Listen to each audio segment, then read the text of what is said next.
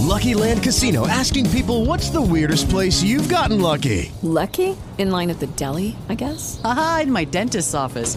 More than once, actually. Do I have to say? Yes, you do. In the car before my kids' PTA meeting. Really? Yes. Excuse me, what's the weirdest place you've gotten lucky? I never win and tell. Well, there you have it. You can get lucky anywhere playing at LuckyLandSlots.com. Play for free right now. Are you feeling lucky? No purchase necessary. Void where prohibited by law. 18 plus. Terms and conditions apply. See website for details. Merita Business Podcast. Il podcast che ti insegna a usare internet per far crescere il tuo business. A cura di Giorgio Minguzzi. La gestione dei social media è un'attività complessa che richiede tempo e organizzazione. La gestione ordinaria è fatta di task ripetitivi e disomogenei, come accedere a diversi social network e account, monitorare le conversazioni e interagire, creare contenuti e pubblicarli, scoprire e condividere contenuti interessanti e misurare le performance di tutte le attività. O ti affidi all'improvvisazione oppure ti serve una strategia e magari un buon assistente. OSpeaker è un tool di gestione del piano editoriale, la tua cabina di regia per gestire tutte le attività sui social. Prova PostSpeaker e approfitta dello sconto del 30% sull'abbonamento annuale che ti regala Merita Business Podcast usando il codice SC30 Merita-1 SC30 Merita-1 PostSpeaker, sviluppato su misura per i professionisti e le imprese italiane. Provalo www.postspeaker.com Benvenuti su Merita Business Podcast. Io sono Giorgio Minguzzi e oggi parleremo di siti web. Parleremo di come si acquista un sito web, di come si sceglie un fornitore, come si seleziona una agency, una web agency, un freelance, insomma qualcuno che ci dia una mano a realizzare o a rinfrescare il nostro sito. Per un certo periodo della mia attività professionale mi sono seduto dalla parte della scrivania in cui questi servizi si comprano e devo dire che qualche cosa su come si acquistano i servizi relativi alla sfera del web l'ho imparata. Spesso e volentieri l'ho imparata a mie spese, con qualche delusione, con qualche perdita di tempo. Qualche altra volta ho avuto delle sorprese dove alcuni fornitori si sono dimostrati davvero davvero bravi. Mi è venuto in mente così di condividere in questa puntata quello che ho imparato lavorando in azienda, mettendolo a disposizione di chi oggi sta valutando di acquistare un sito web o di chi semplicemente vorrebbe dare una rinfrescatina a quello che ha oggi online. Sono conscio che quello che sto per dirvi non sia una verità scolpita scolpita nella pietra e valida per tutti, ma semplicemente il frutto degli incontri e a volte degli scontri con le persone con cui mi è capitato di imbattermi. So bene che tutti quelli che hanno un'agenzia o che sviluppano siti web alzeranno il dito e si potranno risentire in qualche modo. Bene, il consiglio che do loro è di considerare quello che sto per dire come quello che è, cioè l'esperienza di una persona. Magari ascoltando questo punto di vista comprenderanno perché qualche trattativa l'hanno persa, perché qualche altra l'hanno vinta o semplicemente raccoglieranno qualche spunto da tenere in considerazione per la prossima trattativa. La sensazione di chi oggi in Italia compra siti web diciamo che è un po' polarizzata. Da una parte c'è chi pensa che i fornitori in Italia siano veramente di basso livello. Ho sentito grandi aziende anche eh, recentemente in grandi eventi eh, del settore lamentarsi della scarsità delle web agency italiane, dei professionisti italiani. Dall'altra parte c'è però chi pensa che i propri fornitori siano dei geni, dei maghi di internet, anzi, meglio ancora proprio che internet l'abbiano inventato loro. A mio avviso sono entrambe posizioni davvero irragionevoli perché in Italia ci sono professionisti di tutti i livelli, come ci sono purtroppo o per fortuna clienti di tutti i livelli. Forse eh, non ci sono solo i maghi, perché di geni del web ce ne sono davvero ancora meno. Ehm, ora, a patto che li riusciate a trovare, e a me è capitata una volta nella mia carriera di, di lavorare veramente con una persona che aveva dei tratti geniali, beh, vi posso garantire che poi era difficilissimo gestire il rapporto con questo tipo di persona. Quindi attenzione perché eh, non desiderate troppo un genio perché è veramente difficile lavorare con lui. Comunque, il primo consiglio che voglio darvi è quello di farvi notare eh, qual è normalmente la prima pietra d'inciampo di molti lavori online. E, e questa riguarda voi più che le agenzie, cioè il cliente quando valuta un fornitore spesso non fa bene la sua parte di lavoro.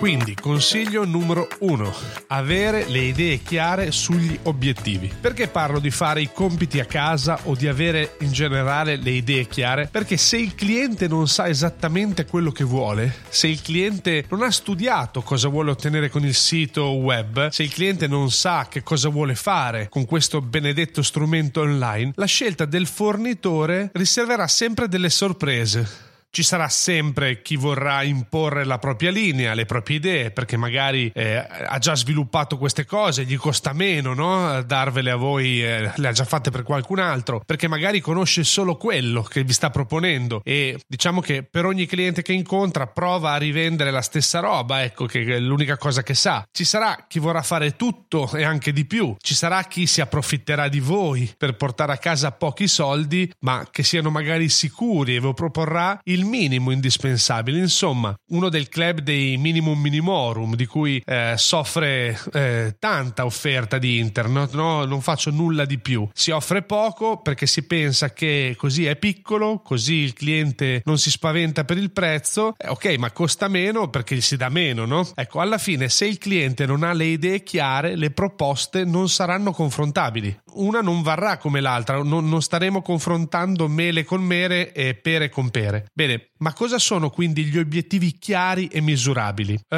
un piccolo inciso a questo punto è doveroso. Che cosa sono in generale gli obiettivi chiari? Sgombriamo subito il campo degli equivoci. Non sono obiettivi chiari e misurabili frasi come rifare il sito, fare un sito moderno, fare un sito fresco, fare un sito bello, vendere di più, eccetera. Sono invece obiettivi chiari e misurabili aumentare gli appuntamenti dei commerciali del 15%, far crescere le vendite dell'e-commerce del del 10%, superare una cifra X di fatturato, generare X opportunità al mese. E X è un numero, eh, non è una. capi chiaro? Cioè numerico, quindi il numero, avere una mailing list di 10.000 iscritti in tre anni e così via. Ecco, quando ci sono dei numeri, questi sono molto più rappresentativi ecco nell'obiettivo, dell'obiettivo perché il numero non mente l'estetica l'usabilità se il sito è mobile friendly sono tutte cose importanti no? ma sono legate al servizio mm, dello scopo cioè servono per lo scopo se lo scopo non è chiaro tutto questo diventa un esercizio effimero no? che poi non serve a niente bruceremo molto probabilmente soldi e dovremo sperare che i nostri capi non ne capiscano no? che non si accorgano eh, ok c'è gente a cui va bene bene, eh, che va bene sempre, i capi non si accorgono di niente, fanno delle schifezze inutili, ma a, facendo così faremo un danno all'azienda in cui lavoriamo e ne saremo responsabili e purtroppo la responsabilità è una cosa che ci si attacca addosso anche se poi i capi non se ne accorgono. Cosa dovete quindi avere pronto prima di iniziare una discussione con una web agency? Bene, dovete avere pronto un budget perché senza soldi non si va da nessuna parte, non esiste i soldi li troviamo, non è vero, cioè ognuno ha un budget, che ha un range, poi magari qualche eccezione può essere gestita, ma non è proprio che il budget, i soldi li troviamo. Dovete avere un obiettivo, e di questo abbiamo appena parlato, quindi quale obiettivo volete ottenere? Dovete avere un ambito del progetto, cioè un sito vetrina, è un e-commerce, parliamo di inbound marketing, ogni agenzia avrà delle specializzazioni, no? Per un determinato settore industriale, inutile prendere per quelli che fanno tutto, cioè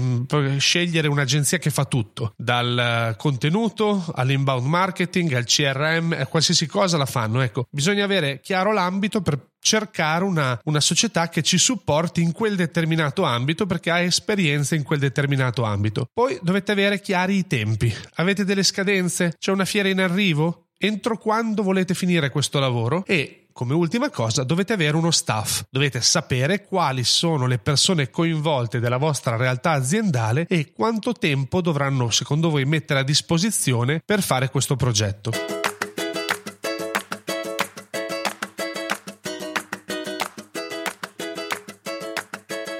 Il secondo consiglio che voglio darvi riguarda la modalità con cui coinvolgere o almeno scremare all'inizio, scegliere, invitare delle agenzie. Se un sito l'avete già e la vostra agenzia non si è fatta più viva sin dal giorno in cui ve l'ha consegnato, io non la prenderei sinceramente più in considerazione. Mantenere il rapporto con i clienti, proporgli cose interessanti affinché loro raggiungano i loro obiettivi è un dovere e se il vostro fornitore storico non ha avuto motivi adeguati per mantenere destro il vostro interesse, è un segnale chiaro che è ora di cambiare fornitore. Quindi, se l'agenzia attuale ha dormito, io non la riattivo più perché il suo servizio era anche quello di eh, darmi le novità, farmi capire come po- potevo guadagnare di più se facevo determinate cose. Poi magari io gli dicevo di no perché non avevo il budget o perché non potevo, perché non avevo le risorse, ma un rapporto doveva essere mantenuto vivo. Prendere un appuntamento e incontrare delle web agency non dovrebbe essere oggi una cosa difficile, no? Ci sono ormai più agenzie di comunicazione che pizzerie in Italia, semmai mancano i clienti, ma questo è un altro tipo di discorso. Perciò, se non avete amici che ve ne referenziano qualcuna, sappiate che esiste una cosa che si chiama Google e che se cercherete troverete. Ovviamente troverete quello che state cercando, perciò ancora una volta è importante avere le idee chiare su ciò che volete raggiungere. Una volta trovata una web agency interessante, conviene guardare subito alla loro presenza online. A seconda di quello che dovete fare, ci saranno parti della loro presenza digitale che guarderete con maggiore attenzione. Io mi soffermerei, se, se dovete rifare il sito, sul portfolio.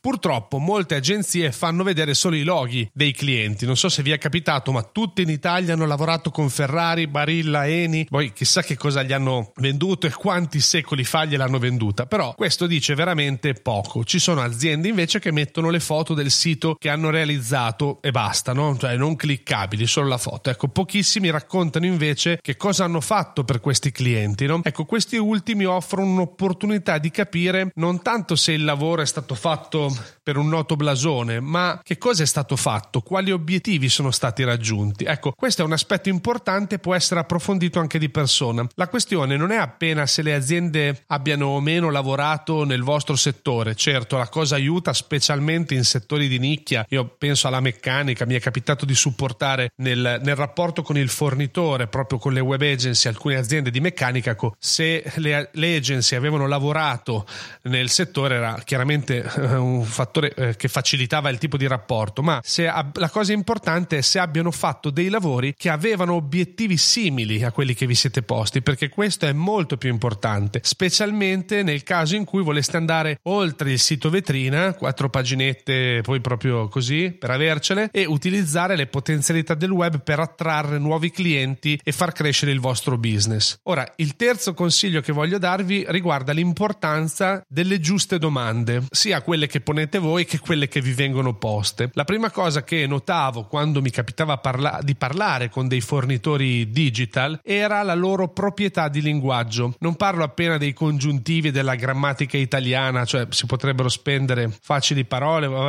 anche fare battutacce così, però non è quello il problema. Eh, mi, spiego, mi, spiego, con un esempio eh, perché questo concetto vorrei che fosse chiaro. Quando mi sento dire il sito fatto in WordPress oppure il eh, sistema di gestione contenuti eh, che abbiamo deciso di usare è WordPress, ecco questo fa già la differenza e capisco già un po' chi ho davanti. Un'altra cosa importante che eh, ho sempre valutato è stata l'empatia, ma non tanto con i commerciali, no? che è un po' il loro lavoro, eh, ma con il capo progetto che li accompagnava, cioè il tizio che parlava e diceva cose sensate eh, era proprio probabilmente il capo progetto. Ecco, una volta firmato il contratto, il commerciale tende ad eclissarsi per vabbè, tornarvi a visitare poi se ci sono dei problemi o per i pagamenti, ma in realtà con chi farete il lavoro lo farete con il capo progetto, con eh, il project leader che hanno assegnato la commessa, per cui è con lui che dovete avere un buon rapporto. Ecco, è importante a porre le giuste domande, soprattutto a questa, a questa figura, perché certe cose possono essere note, no? possono saltare fuori ed emergere. Eh, ad esempio, io alcune domande che facevo erano quali obiettivi pensate di poterci far raggiungere, eh, quali best practice legate all'ottimizzazione dei motori di ricerca prendete di riferimento nel vostro lavoro, quali tecnologie eh, e metodologie usate per sviluppare i vostri progetti, quali strumenti impiegate per lavorare e comunicare con il cliente. Ecco, tante domande di questo tipo mi facevano poi capire un po' chi avevo, chi avevo davanti e, e, e potevo già uh, rendermi conto di molte cose. C'erano poi due segnali che mi indicavano subito se un rapporto invece doveva essere essere troncato al, all'istante. Il primo segnale lo avevo se l'agenzia criticava il lavoro fatto da altri. Ecco, eh, se vieni nei miei uffici per la prima volta e dici che il sito che c'è adesso fa schifo, se mi dici che il lavoro sulla SEO è fatto da cani, se mi fai l'elenco solo di quello che non va,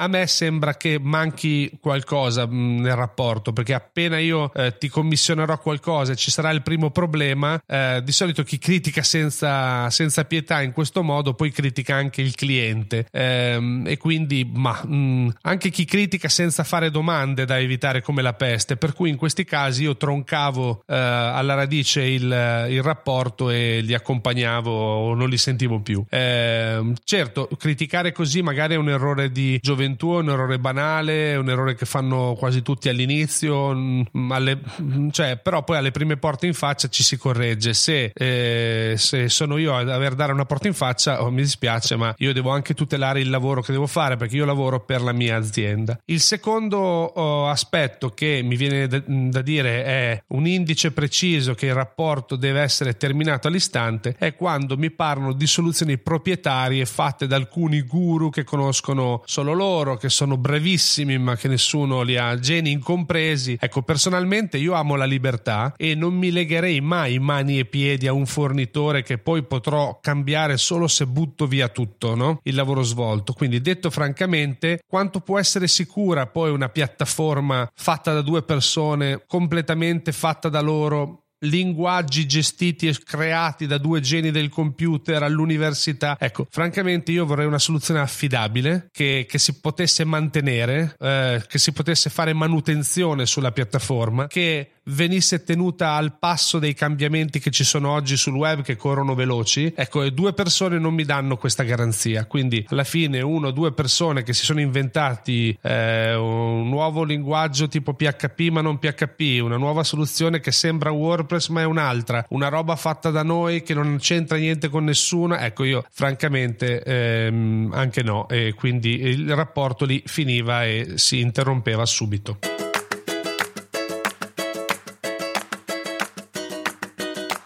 Lucky Land Casino asking people what's the weirdest place you've gotten lucky? Lucky? In line at the deli, I guess? Aha, in my dentist's office. More than once, actually. Do I have to say? Yes, you do. In the car before my kids' PTA meeting. Really? Yes. Excuse me, what's the weirdest place you've gotten lucky? I never win and tell. Well, there you have it. You can get lucky anywhere playing at LuckyLandSlots.com. Play for free right now. Are you feeling lucky? No purchase necessary. Void where prohibited by law. 18 plus. Terms and conditions apply. See website for details. Detto tutto questo, è altrettanto importante valutare le domande che ci vengono poste dalla agency, dalla web agency o dal freelance che vogliamo ingaggiare. Il consiglio che vi do è quello di diffidare moltissimo dai fornitori che non vi fanno domande. Il numero di domande ovviamente è legato alla complessità del progetto, ma in realtà il numero di domande che un fornitore fa è anche proporzionale alla sua professionalità. Inoltre, mentre mi, mi chiedi delle cose, io posso accorgermi se hai studiato la mia azienda prima di venirmi a incontrare, se hai provato a capire e a comprendere chi avresti incontrato, se hai provato ad immedesi- a immedesimarti nei miei bisogni. Ecco, eh, le aziende che mi vengono a incontrare che se faccio bulloni mi parlano che hanno come eh, pa- diciamo cliente la Loacker o il biscottificio Colussi, ecco io francamente faccio fatica ad interagire con loro perché vuol dire proprio che magari non hanno letto neanche la Bautasa sul sito che c'è. Ho notato comunque che chi parla molto senza ascoltare, chi dà soluzioni senza domandare nulla, di solito è anche un fornitore mediocre, perché probabilmente vorrà vendere per fare il suo di budget, no? non gli interessa minimamente aiutare l'azienda a raggiungere i propri obiettivi, per cui io rappresento l'azienda e faccio il mio dovere. No? In realtà quello che poi eh, ho imparato a fare io oggi è, è, è questo, no? cioè se siedo dalla stessa parte di chi deve vendere qualcosa, quindi dalla parte del tavolo di chi offre, eh, chiedo sempre bene prima prima quali sono gli obiettivi che l'azienda si sta aspettando e su cosa viene valutato il mio lavoro. Ora, ora alcuni a questo punto sono sicuro che inizieranno ad obiettare dicendo che spesso il cliente non capisce niente, che spesso il cliente non ha le idee chiare, eh, che spesso non sa dove vuole andare. Allora, questo probabilmente tante volte è vero, ma ciò non toglie che il cliente è sul mercato nel suo settore da probabilmente tanto tempo, comunque ce l'ha sempre fatta, gli dobbiamo rispetto e un professionista deve sapere quali sono le domande da porre per far emergere gli obiettivi al cliente anche se lui non ha fatto il lavoro fatto in casa, cioè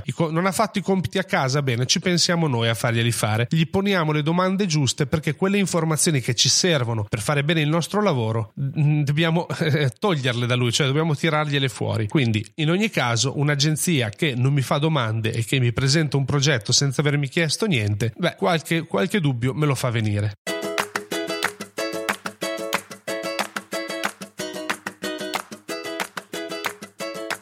Bene, il quarto consiglio che voglio darvi riguarda l'organizzazione del lavoro, perché poi il lavoro va organizzato. È necessario chiedere alla web agency eh, che si candida a lavorare con noi tutti i dettagli del caso sulla pianificazione del progetto prima che il progetto inizi, no? eh, dal suo inizio alla sua conclusione e più probabilmente anche alle fasi successive, perché poi un progetto deve essere di questo tipo mantenuto. Bene, bisogna conoscere il più possibile sulle varie fasi del progetto. Questo vi renderà coscienti di come sta sta andando il progetto stesso e vi permetterà di intervenire spontaneamente e prontamente in caso di necessità. Tipicamente un progetto per lo sviluppo di un sito web si divide in queste fasi, c'è un'analisi, la pianificazione, il design, contenuti, lo sviluppo, la, diciamo, l'andata online, il go live, quindi si mette il sito online e poi c'è una fase di mantenimento. Bene, è importante scegliere un'agenzia che implementi un processo simile a questo e che condivida con il cliente tutti i dettagli di questo questo processo. Bene, vorrei brevemente vedere le, i singoli step con voi in modo che sia chiaro. Riguardo all'analisi, durante la fase dell'analisi la, l'agenzia ascolterà va bene, tutti gli obiettivi che abbiamo e cercherà di trovare la miglior strada affinché questi possano essere raggiunti facendo emergere la value proposition del cliente, no? non ci deve snaturare, tenendo conto del mercato di riferimento. Noi lavoriamo, facciamo bulloni, non facciamo biscotti oppure facciamo biscotti, non facciamo vestiti e facendo in modo che il sito si inserisca inserisca nel normale percorso di acquisto del cliente, cioè nel customer journey dell'azienda che glielo commissiona, quindi evitando che rimanga fuori dai processi di marketing e vendite, no? senza che sia un, una cosa esterna che non conta, in realtà influisce, quindi è bene che sia integrato alle politiche di sales and marketing. Ovviamente in questa fase saranno indispensabili gli incontri con le parti interessate no? al progetto e verrà fatta una ricerca su come eh, si muovono i competitor, sugli attori presenti sul mercato, mercato e si inizierà a lavorare sul posizionamento sui motori di ricerca individuando le tematiche più interessanti per gli obiettivi di questo tipo che ha il cliente. Poi arriva la pianificazione. Chiaramente questa fase eredita il lavoro iniziale fatto durante l'analisi e inizia a proporre delle strade concrete possibili al cliente. Quindi ci aspettiamo un po' come andare in una città, da una città ad un'altra città eh, si può scegliere un itinerario migliore, no? così nel marketing esserci, eh, potrebbero esserci diversi modi per cui possiamo raggiungere i nostri obiettivi prefissati. In questa fase si fa anche la lista della spesa, cioè l'elenco di quello che serve e la si dispone in ordine eh, per non mancare la data di consegna che, eh, che il cliente ha espresso. Ecco. Inoltre si definiscono le strategie che il sito implementerà e si comincia a lavorare sulle keyword un po' più specifiche su cui abbiamo deciso di lavorare. Qui dovete aspettarvi un documento riassuntivo che metta nero su bianco tutti questi aspetti e che li traduca in, in, un processo a step con delle milestone e alla fine una data di consegna. Poi arriva il momento del design. Qui eh, come cliente iniziamo a vedere dei concept e iniziamo a visionare le prime sitemap, per cui mm, cominciamo a vedere come sarà l'alberatura, tutte le pagine necessarie che serviranno, eccetera. L'obiettivo di questa fase è quello di arrivare a definire il concept finale e la sitemap migliore eh, per il cliente. Eh, so che non sarà sempre facile scegliere perché tante volte salteranno fuori diversi concept interessanti in cui vi piacerà una cosa, ve ne piacerà un'altra dell'altro concept, ci saranno alcune sitemap che sono più più complesse, altre che eh, argomentano meglio la vostra specifica professione e la vostra offerta. Ecco, dovrete arrivare a una sintesi. Lo, vedrete dei modelli per cui saprete come il progetto eh, dovrà essere alla, al giorno della conclusione. A questo punto parliamo di contenuti. Nel frattempo bisognerà iniziare a lavorare sui testi e dipenderà molto eh, questo lavoro dal budget che abbiamo stanziato. Se potrete permettervi un copywriter specializzato nel vostro settore e un professionista professionista dell'ottimizzazione sui motori di ricerca per iniziare a lavorare sui contenuti insieme al vostro staff, ecco sarebbe una cosa perfetta. Personalmente preferisco investire in questi due aspetti piuttosto che nell'estetica, no? Credo che i soldi investiti in, as- in queste attività portino ad un più rapido ritorno dell'investimento, ma capisco anche che in Italia siamo così culturalmente inclini a scegliere siti bellissimi ma non visitati da nessuno che alla fine il nostro problema è di avere un sito bello. Ecco, un sito bello che non vende eh, per me non è un obiettivo, quindi alla fine eh, io eh, scelgo sempre chi mi porta eh, in maniera più semplice e efficace al raggiungimento dei miei obiettivi che non sono quasi mai estetici. Arrivato a questo punto abbiamo tutte le carte in regola per iniziare a sviluppare. In questa fase entra proprio in gioco la fabbrica, la factory dell'agenzia. Si produce, inizia la produzione del sito web, si scrive del codice, si assemblano i pezzi e si inseriscono i contenuti eh, preparati all'interno del sistema di gestione dei contenuti. Qui è importante che il committente si sia sincerato che ci siano dei requisiti chiari, no? Avete chiesto se l'azienda sviluppa seguendo i criteri del World Wide Web Consortium W3C vi hanno detto quali concetti di posizionamento sui motori di ricerca usano per sviluppare il vostro sito? Se avete fatto il vostro lavoro, sare, eh, saprete, sarete in grado di avere il controllo anche della fase di sviluppo, no? perché saprete con quali criteri andare a verificare. A un certo punto il lavoro di sviluppo finisce ed arriva il go live. Bene, il go live non è una fase banale. Il lancio del vostro sito va preparato nel tempo e una buona agenzia l'agenzia vi deve spiegare per tempo quanto sia importante questa fase, perché questa fase passa una volta sola, cioè eh, ci sarà solo un'opportunità per fare un lancio di un sito, a meno che non facciate un restyling o non lo cambiate tutto. Quindi voi avete una cartuccia da spararvi. L'incuria potrebbe costarvi molto cara e quindi è opportuno scegliere un'agenzia che vi renda evidenti ehm, tutta una serie di cose, dall'attività di lancio del sito vero e proprio, ma anche a tutto quello che eh, riguarda quello che già c'è. Cioè, che fine fanno le vecchie pagine che sono sul sito? Bisogna redirigerle le vecchie sulle nuove. Eh, chi monitora gli errori 404, quindi le pagine che non si trovano più perché no, sono state rimosse, quindi il motore di ricerca eh, magari vi porta ancora del traffico ma su delle pagine che non esistono più. Ecco, in questo caso suggerisco di concordare un periodo di monitoraggio, eh, magari da qualche settimana a qualche mese, in cui l'agenzia rimane disponibile per questo tipo di aspetti. Quindi abbiamo, diciamo, il nostro sito online, siamo tutti contenti, abbiamo fatto il nostro di lavoro, Google sta incominciando a conoscere il nuovo sito, lo sta iniziando ad apprezzare, ecco, arriva il punto in cui dobbiamo mantenere questo sito. Se pensate di avere finito mettendo il sito online col Go Live, beh, vi sbagliate. La parte di analisi doveva evidenziare una una parte di progetto riguardante proprio la produzione dei contenuti e il mantenimento vivo del sito, e non è la piramide che una volta fatta poi resta là chiusa e nessuno ci può entrare. Non, I vostri visitatori non sono degli archeologi. Ecco, con tutti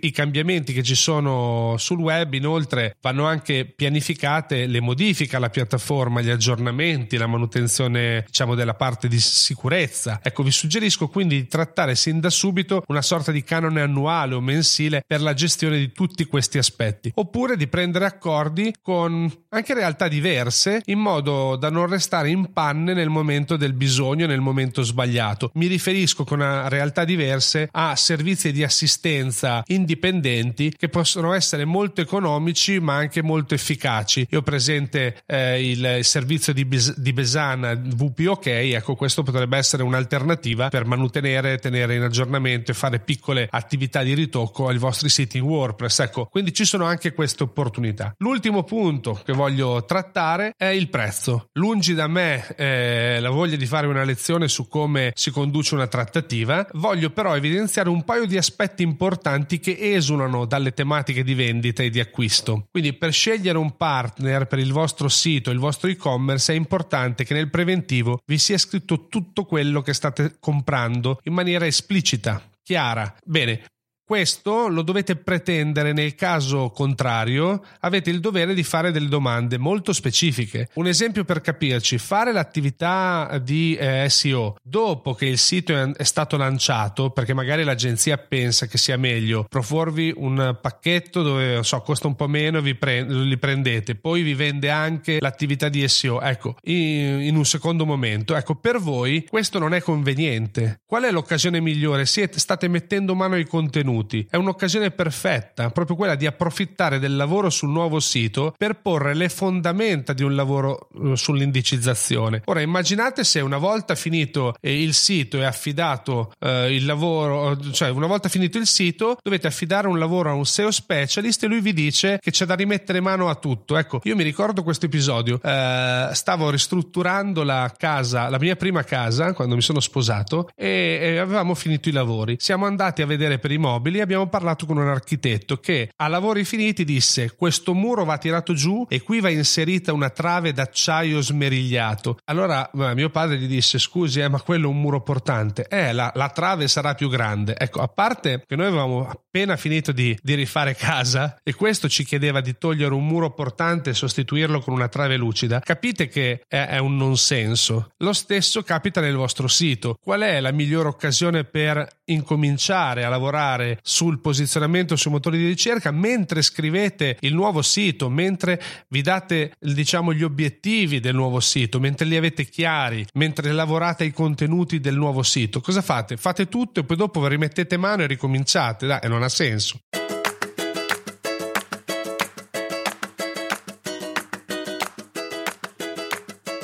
Il secondo aspetto da comprendere bene eh, durante la trattativa finale è se state comprando un progetto a corpo, chiave in mano, dal prezzo fisso, o se state comprando un progetto che seguirà la metodologia agile. Ora, nessun problema con l'agile, ma dovete essere consci di questo, mm, perché in questo caso, se non avete le idee chiare, se, se amate cambiare sempre idea, se vi piacciono i progetti perennemente rolling dove ogni giorno si cambiano gli obiettivi, ecco l'agile, dove pagate a sprint, Beh, tanti auguri perché il prezzo che andrete a pagare sarà veramente, veramente molto, molto alto. Uh, qui la scelta ha come sempre dei pro e dei contro, no? E, e, in ogni cosa, se voi siete molto strutturati e molto organizzati, fate bene i vostri compiti, l'agile sicuramente è un sistema validissimo, però ecco, va, va tutto valutato e va compreso bene prima di prendere una decisione. Bene, io spero di essere riuscito a trasmettervi qualche suggerimento in grado di farvi selezionare meglio la, la web agency agency a cui affidare il lavoro del sito. In fondo, eh, piccolo o grande che sia, il sito è un asset fondamentale per il benessere della vostra azienda, non solo per il vostro brand, ma anche per le vostre vendite. Il sito è in grado di generare contatti, generare lead, generare opportunità per far vendere di più e far vendere meglio i vostri commerciali. Quindi alla fine mi è capitato diverse volte di supportare clienti, eh, n- diciamo nel rapporto con la agency, perché di fatto eh, dare istruzioni chiare all'agenzia molte volte eh, rende molto così tanto migliore il lavoro che poi i risultati eh, ripagano ampiamente tutto l'investimento sul sito che piccolo o grande ripeto che sia è comunque su un asset che ormai è diventato fondamentale per tutti è il primo step di una presenza digitale che non si può eh, saltare a pie pari così e saltare il, saltare il sito magari andare sui social avendo, avendo una presenza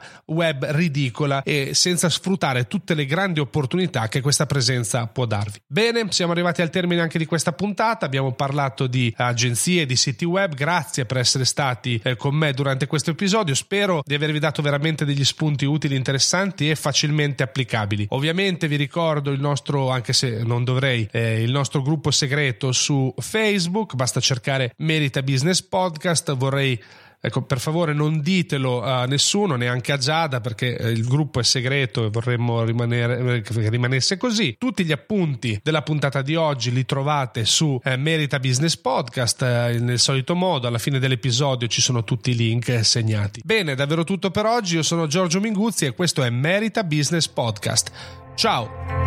Merita Business Podcast, la guida agli strumenti per rendere grande la tua idea d'impresa ci trovi su iTunes, Stitcher e Spreaker. www.merita.biz